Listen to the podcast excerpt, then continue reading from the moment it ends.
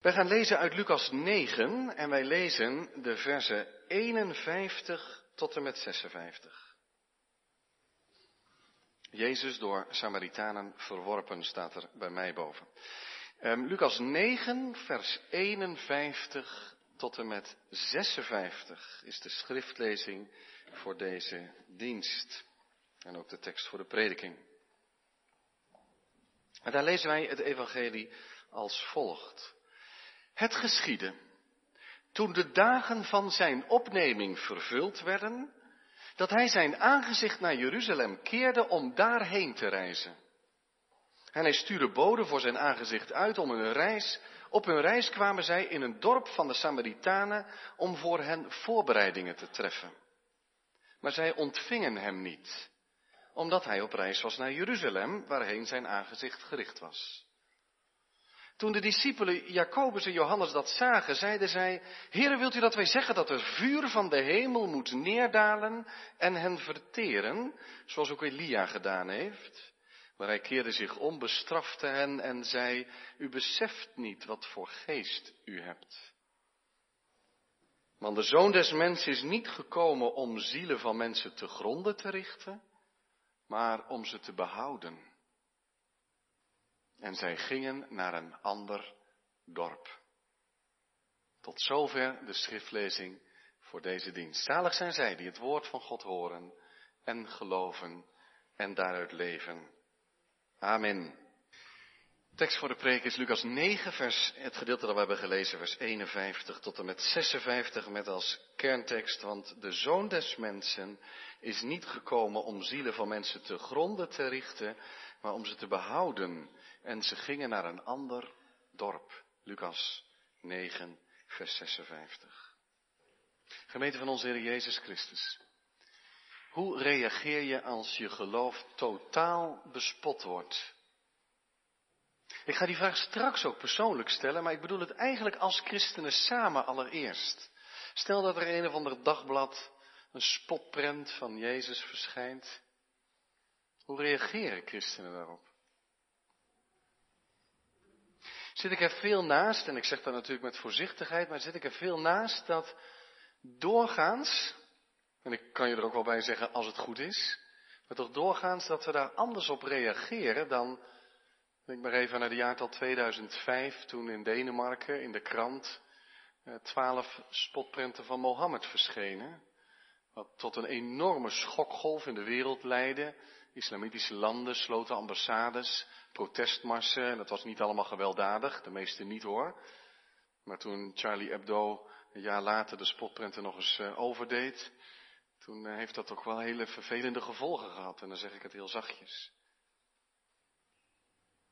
Natuurlijk kun je zeggen, er zijn allerlei redenen voor. Hè? Er zijn niet zulke christelijke landen zoals er islamitische landen zijn. Het gaat anders, maar ik heb zitten denken, ook bij dit gedeelte wat we nu voor ons liggen, misschien is er nog wel een dieper verschil. Het christelijk geloof heeft het kruis als meest typerende symbool, toch? Het kruis spreekt niet van trots en van eer, maar het is het kruis van de schande. Een christen aanbidt een gekruisigde koning. Het lijden hoort daarbij. Wat ons drijft is geen gewonnen veldslagen. Maar is iets wat ogenschijnlijk zo'n verlies is. Al is Jezus overwinnaar van alle overwinnaars en heeft hij de dood overwonnen.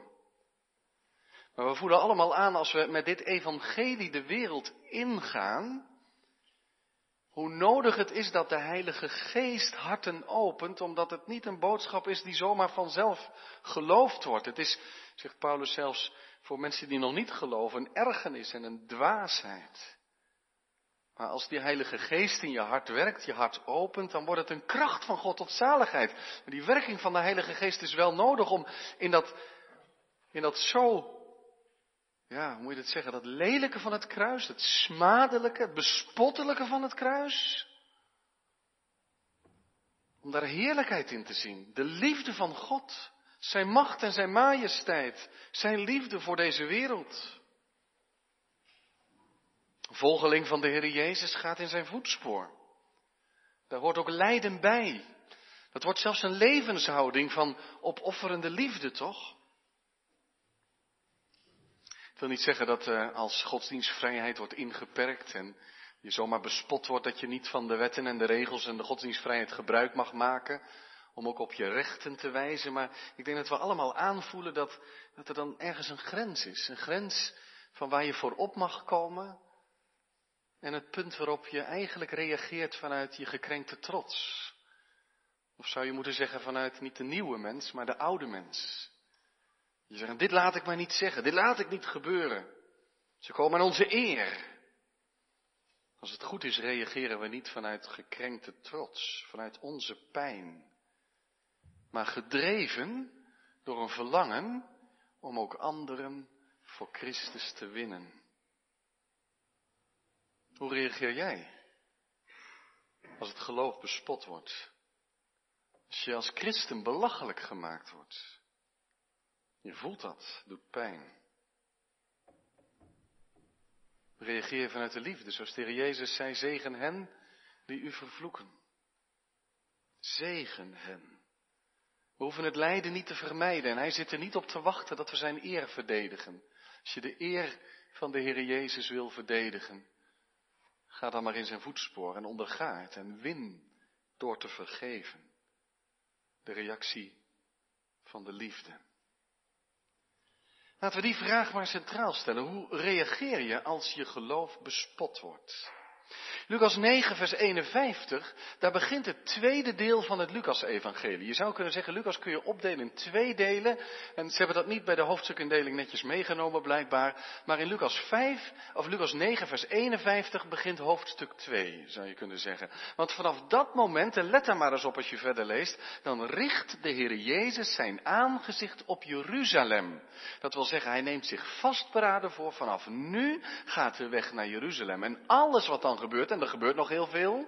Dus je vergeet dat wel eens, hij is onderweg naar Jeruzalem.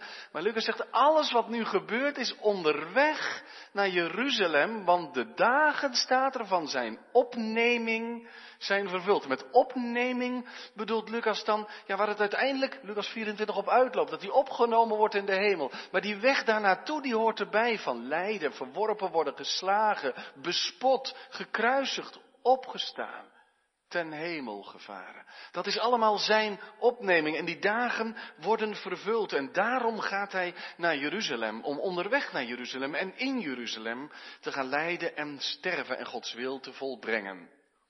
Nu, en als ze die reis gaan doen, dan reizen ze blijkbaar van Galilea, het noordelijke deel, door Samaria heen, wat behoorlijk ongebruikelijk is. Jezus deed dat vaker, we lezen dat ook in Johannes 4, bij die Samaritaanse vrouw en die waterput. Hij moest door Samaria gaan. Ook hier reist hij door Samaria. En dat was niet gebruikelijk, het was ook niet zo makkelijk, want er konden al gauw onveilige situaties ontstaan. Dus het is niet zo vreemd dat als ze een Airbnb moeten gaan regelen voor de nacht, toch een reisgezelschap, niet van drie, vier mensen, maar een groepsaccommodatie, hebben we het over van, van toch twaalf plus één, minstens. Die moeten onderdak vinden en dan moeten discipelen, het is een tijd zonder internet natuurlijk, die moeten maar het onderzoek gaan doen of het allemaal een beetje veilig kan. En of de sfeer goed genoeg is en of ze niet voortdurend over hun schouder moeten kijken. Want het zijn wel Samaritanen en het, het gewoon niet. Maar als zij daar in een ander dorp komen om voorbereidingen te treffen voor de overnachting, dan is daar een botte afwijzing. Want ze zeggen, onze meester, ja, we, die, die, die, zoekt onderdak en wij regelen dat voor hem. Waar gaan jullie dan naartoe? Naar Jeruzalem, hoog geen denken aan, dan kom je er niet in. Jeruzalem, dat was juist het pijnpunt van die Samaritanen, want ze hadden er alles aan gedaan om maar niet God in Jeruzalem tegen te komen. Dat klopte niet, op de berg Gerizim moet je hem aanbidden. Er is hier geen plaats. Dat is buitengewoon heftig. Zeker in die cultuur. Dat je iemand buiten laat staan. De nacht valt straks. Dat doe je niet iemand gastvrijheid ontzeggen. Zo diep zat die wederzijdse afkeer. Opmerkelijk, hè? Dat Lucas die hele reis, het hele reisverhaal vanaf Lucas 9 vers 51, dat hij naar Jeruzalem gaat, dat het eerste wat op die weg gebeurt, wat Lucas beschrijft, is een verhaal van afwijzing. Dat is toch typerend. Johannes die had daar zo, zo, en dat is de grondtoon van het evangelie, heeft daarover gezegd, hij is gekomen tot het zijn en de zijnen hebben hem niet aangenomen. Hij is naar zijn schepping gekomen, zijn eigen huis. Het staat er gekraakt bij, hij komt er niet in. En hier, als hij door Samaria gaat, is het eerste wat hij ontmoet is afwijzing. Wij willen hem niet ontvangen. Hij kan hier niet overnachten. Hij komt er niet in. Wegwezen. De haat zat diep. Samaritanen zijn genoemd naar de plaats Samaria, gesticht. Je kunt het in de boeken Koningen lezen door een of andere Semer. Die gaf zijn naam aan die plaats, Samaria. Het tienstammenrijk had het als hoofdstad gaandeweg. Het werd in 722 voor Christus weggevoerd. Die stammen zijn eigenlijk nooit teruggekeerd. Maar in de deportatiepolitiek, namelijk de wegvoering, wat is zo geregeld dat heel veel mensen van dat tienstammenrijk weggevoerd werden. Andere volken werden juist daar naartoe gebracht. En er was daar een mengvolk ontstaan. En als je dan Ezra leest, hoe dat dan gaat na terugkeer uit de ballingschap van die twee stammen, dan worden zelfs de gemengde huwelijken ontbonden. Zo belangrijk is het dat het volk zuiver Joods is. Nog steeds belangrijk. Toen ook, het moet echt zuiver het volk van God zijn. Maar bij, bij Samaria in, in die omgeving was dat bepaald niet gebeurd. Dat was een mengvolk en dat was niet het enige. Dat volk was al qua ras niet in orde, zeiden de Joden, maar ook verder in hun godsdienst rammelde van alles, want Jeruzalem als centrale plaats werd afgewezen. De offers moesten op de Gerizim gebracht worden en ze namen dan de Torah in een licht gewijzigde vorm wel over, maar de profeten hadden ze afgewezen. Het was allemaal niet oké. Die Samaritanen die waren onrein. En dan heb je een, twee volken die ergens dicht bij elkaar staan met een deels gedeelde geschiedenis en deels een gedeeld heilig boek en, en deels eh, en toch enorme verschillen. En, en dat wrijft het hardst. En dat was daar ook zo. Onrein als je daar komt. Alsjeblieft, ga er met een boog omheen. Het was vol afkeer van beide zijden. Opmerkelijk hè, dat in Handelingen 1, vers 8 staat. Blijf nog in Jeruzalem totdat de Heilige Geest komt. Want dan moet je erop uit. Dan ga je het evangelie verkondigen. Waar? In Jeruzalem. In Samaria, expliciet genoemd. In Samaria en tot aan het einde van de wereld. Twee discipelen reageren heel heftig op de afwijzing. Het is ook heftig en schokkend, schofferend, onbeschoft. Dat voel je. Je voelt je vernederd gekleineerd. Ze maken je geloof belachelijk. Je volk en je God. Die twee discipelen zijn Jacobus en Johannes en ze horen bij de kring die het dichtst bij Jezus staat. Want als Jezus iemand gaat beter maken, denk aan het dochtertje van Jairus en denk aan de verheerlijking op de berg, dan mogen er drie discipelen mee. En welke drie zijn dat? Jacobus, Johannes en nog één. Iemand? De jongens en meisjes? Dat is Petrus, hè? Jacobus, Johannes en Petrus. Jacobus, Johannes ook. Ze worden in Marcus 3, vers 17, zonen des donders genoemd. Misschien wel om dit gedeelte. Dat ze daarom die naam gekregen hebben. Mensen die snel ontploffen, zou je kunnen zeggen. De neiging hebben er bovenop te slaan. Ze gaan naar Jezus en zeggen, dit, dit kunnen we niet laten gebeuren, dit kan echt niet ze doen dat in geloof, hè? Ze hebben Jezus zo hoog dat ze zeggen, dit, kan echt niet. We moeten hier iets aan doen. En ze zeggen dan, Heer, wilt u dat wij zeggen dat er vuur uit de hemel moet neerdalen en hen verteren, zoals ook Elia gedaan heeft? Dat laatste zinnetje staat niet in elke vertaling. Maar ze zullen er ongetwijfeld aan gedacht hebben. Aan 2 Koningen 1, waar Elia ergens op een heuvel op een berg zit. En die koning, die, die mankeert iets, die is gevallen en die wil weten of die beter wordt. En die eh, eh, stuurt dan boden naar Baal Zebub, maar de Heer stuurt zijn knecht Elia naar hem toe om te zeggen, omdat je niet naar God vraagt, maar naar de Baal, daarom zul je niet beter worden. En dan zegt die koning, ik zal hem krijgen, ik ga hem halen. Vijftig soldaten naartoe, die staan daar te roepen, je wil je als gauw naar beneden komen? Je moet naar de koning, maar ze tonen geen respect. En dan zegt Elia, als ik dan uh, echt een knecht van God ben, Laat er dan vuur uit de hemel komen. En er komt vuur uit de hemel en die vijftig sterven. En de koning stuurt nog eens vijftig en het gebeurt precies zo, weer totaal respectloos, totdat die derde komt en heel voorzichtig is en zegt, ik weet dat u een man van God bent, alstublieft spaart tot, zou u mee willen komen? En dan gaat Elia mee. Kun je je voorstellen dat als er zo'n afwijzing is van hun meester, de grote knecht van God, dat die twee discipelen naar Jezus toe gaan en zeggen, ja dat verhaal dat heeft ons dus bezig gehouden, maar, maar, maar, dit zou toch wel een passend moment zijn om dat nog eens te herhalen, nietwaar? Ze, ze hebben zo, zonder respect gaan ze met u om, dat kan toch niet? En ja, vroeg of laat komt er toch een dag van Gods oordeel. Dat ziet er niet goed voor Samaria uit ook, maar kan dat niet nu vaststaan, heren? Want daar zou ik nog wel eens een goed getuigenis vanuit kunnen gaan. He, lik op stuk. Vuur uit de hemel. Dan zullen de omliggende volken tenminste wel drie keer achter hun oren krabben voordat ze hetzelfde zullen doen. dan, dan, zal er toch nog eens macht en glorie vanuit ons geloof naar voren komen. Dan zullen ze weten met wie ze te maken hebben. Maar Jezus bestraft dat met scherpe woorden. Zitten de discipelen soms naast? Hè? Als Petrus tegen Jezus zegt, u moet niet naar Jeruzalem gaan om te lijden en sterven. Wel nee, dat zal u niet gebeuren. Dan zegt Jezus, ga achter mij. Satan, tegenstander. Je bedenkt niet de dingen van God, maar van de mensen. En hier ook. Jullie weten niet wat voor geest je hebt. Wat denk je wel? Wat denk je? Kom je met wraak en met oordeel? Moet je zo ijveren voor mijn eer? Zo gaat dat niet. Je begrijpt het evangelie niet. Er is immers geen vuur uit de hemel neergekomen, maar liefde. Jezus is gekomen. God gaf zijn zoon. Gods liefde daalde uit de hemel neer. En het kan ons natuurlijk een beetje bezighouden. En soms krijg je ook wel eens van die opmerkingen. Ja, de Bijbel is ook een boek vol geweld. Uh, kijk nog maar eens in 2 Koningen 1. Twee keer vijftig man door vuur uit de hemel neergeveld. Levert Jezus hier ook kritiek op Elia? Spannende vragen.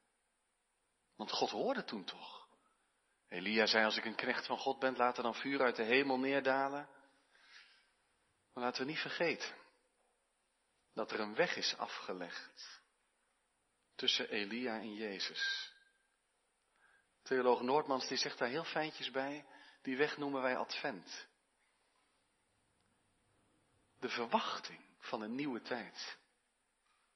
Het wil niet zeggen dat dat niet in het Oude Testament aanwezig is. Men zegt wel eens, het Oude Testament er zit het volle evangelie in, maar het is nog in de knop. Het is maar een beeld wat je dan gebruikt. Hè? Maar in het Nieuwe Testament bloeit het over. Er gebeurt echt iets.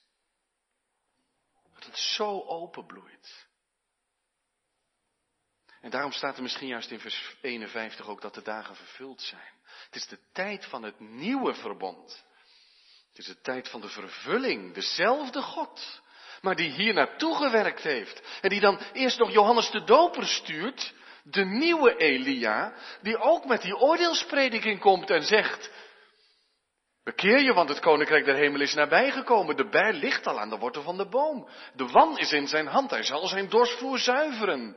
En het is opmerkelijk dat als de Heer Jezus dan gaat optreden, om maar zo te zeggen, dat de Heer Jezus ook dat koninkrijk en de bekering preekt, maar, die wan in zijn hand en die bijl aan de wortel van de boom nog wat achterwege laat. Waardoor Johannes in de gevangenis terechtkomt, als hij daarin terechtkomt, de vraag gaat stellen, bent u het dan wel echt? Want u spreekt allemaal zo liefdevol.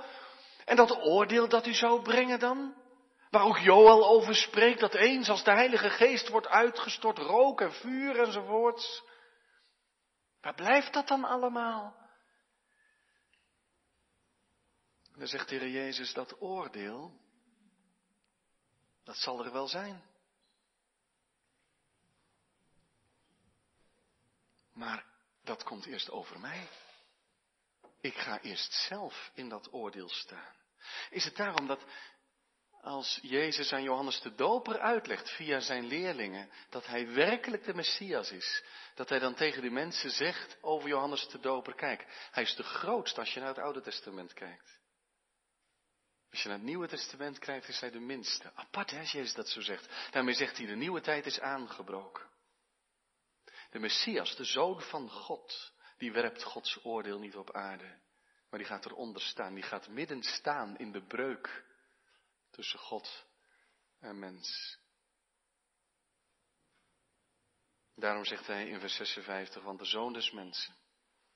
Dat is een titel vol eer, hè? vol glorie, de Zoon des Mensen is niet gekomen om de mensenlevens, de zielen van mensen te gronden te richten, maar om ze te behouden. Dat is het doel van zijn komst. Ik ben niet gekomen om te veroordelen, maar om te behouden. En dan staat er, zij gingen naar een ander dorp. Doet je dat niet een beetje zeer? Ze druipen af, zouden wij zeggen. Is wat, dan ga je zeggen, nou jongens, we nemen een omweg, we gaan naar een ander dorp. Zal waarschijnlijk ook een Samaritaans dorp zijn geweest en daar gaat het blijkbaar wel goed. Het staat er, Jezus neemt zijn verlies. Ik vind het zo'n mooi regeltje. Jezus neemt zijn verlies. Want zijn verlies is tegelijk winst. Onze winst ook. Ze gingen naar een ander dorp. Want dat is het evangelie. Dat is het evangelie voor een Samaritaans dorp. Want zelfs in hun verwerping van de Heer Jezus, in de weigering Hem te ontvangen, mogen ze blijven bestaan, zodat in dat dorp later het evangelie gepreekt gaat worden. Handelingen 1 vers 8 en verder. Het is het evangelie voor ons allen. Dat Jezus zich liet afwijzen. Dat is de gezindheid waar we het vanmorgen over hebben gehad. Die gezindheid zij in u, in ons, die ook in Christus Jezus was. Filippenzen 2 vers 5. Ik zei in het begin al, je mag zeker opkomen. Kijk, als opeens een bepaald deel van het godsdienstonderwijs zou worden afgeschaft en er is grondwettelijke basisvorm in om te protesteren, moeten we niet laten. Als op een onterechte manier zou gekomen worden aan grondrechten, dan mag je blij zijn dat de politici daar wat tegen doen, of anders laat je je stem maar horen. Gelukkig kan dat allemaal. Ik wil niet zeggen dat je alles maar moet laten gebeuren, maar, maar hoe dan, hè? Door zo waken voor een reactie waarbij onze trots bloeit. De Heer Jezus heeft zijn volgelingen nergens opgedragen om erop te slaan, of mensen zo onder de tafel te praten, om zijn eer te verdedigen. Als Petrus dat doet in de hof van Gethsemane, wordt hij terecht gewezen met zijn zwaard om zich heen slaand. En Jezus is heel die weg gegaan, naar Jeruzalem, in Jeruzalem. Hij liet zich slaan, liet zich verloochenen, liet zich verraden, liet zich bespotten, liet zich kruisigen, kon bidden om legioenen engelen, om voor zijn eer op te komen, maar deed het niet. Waarin twee koningen één bij Elia nog vuur uit de hemel komt, omdat ze aan het spotten zijn met de man van God. Komt er geen vuur uit de hemel, maar duisternis. Als op Golgotha gespot wordt met de man van God. Kom van het kruis af als je dan Gods zoon bent. En dat bleef stil. Ze mochten het allemaal doen. En Jezus onderging het. Waarom? Omdat God de wereld zo lief heeft. Daarom. En als je zelf bespot wordt of afgewezen, dan hoef je de eer niet te redden. Mag je getuigen in liefde, opdat de ander voor Christus gewonnen wordt. In de hoop, in de bede dat de Heilige Geest harten opent. En dat ze dan ontdekken dat in het evangelie, wat ja, dat begrijp je misschien zelfs ook wel, wat je zo makkelijk kunt afwijzen. Het evangelie wat zo kwetsbaar is, onder de spot mee te drijven. Dat dat een kracht van God bezit, wat je veel te sterk is. Wat je te sterk wordt, wat je inneemt, wat je overtuigt. Heb uw vijanden lief. Die opdracht van de Heer Jezus in de bergreden komt dan te staan in het licht van het kruis. Waar hij bad, vergeven, want ze weten niet wat ze doen. Die gezindheid, dat denken, die levenshouding van Christus, zij in u. Laten we niet bang zijn spot te ondergaan. Laat maar zien dat je niet leeft van de goedkeuring van mensen. Maar van de vrijsprakende liefde van God. Het is een vrucht van de Heilige Geest, liefde. En die twee discipelen, dat is toch fascinerend, hè? zonen des donders. Die zijn ook door het Pinksterfeest heen gegaan. En in Handelingen 8 lees je dat als Filippus al in Samaria is, of all places, Samaria, dat daar van de discipelen er naartoe, de apostelen er naartoe worden gestuurd. Dan gaat Johannes mee samen met Petrus naar Samaria om wat te doen, om te bidden om vuur uit de hemel, zul je denken. Nee, in tegendeel, ze bidden om de Heilige Geest. Zodat daar in Samaria de Heilige Geest ontvangen wordt en het gebeurt. En wist je dat een van die zonen van de donder later de apostel van de liefde genoemd wordt? Dat is toch fascinerend? Dat is wat de Heilige Geest doet. Hoe is het mogelijk? En dat is precies wat er gebeurt als de geest van Christus in je hart werkt. Hoe reageren wij? Hoe staan we in het leven? Heeft het evangelie ons denken geraakt? Begrijp je dat als ik dat zo zeg? Heeft het je hele leven beïnvloed? Uit onze reacties blijkt hoezeer we de liefde van God hebben ontvangen, omarmd in Christus Jezus. Ik heb even me afgevraagd of ik als titel van de preek mee moest geven, de donder of de liefde. Maar ja, ik dacht als ik dat niet eerst uitleg, dan komt het een beetje vreemd over. Maar nu aan het eind mag je die zin toch wel meenemen, de donder of de liefde. Hoeveel van onze reacties naar mensen toe, dan is het een donder en bliksem. Zetten we betaald? Vergelden we? Of worden we gedreven door de liefde? Volgeling van Jezus? Herken je toch aan de liefde? En heb je een karakter waarin de donder zo graag om de hoek komt? Wees dicht bij Jezus. Want die geest van Jezus Christus, waardoor de zonen des donders liefdevolle apostelen werden, die is er nog. En nog steeds vernieuwt hij mensen, mensenharten en mensenlevens. Amen.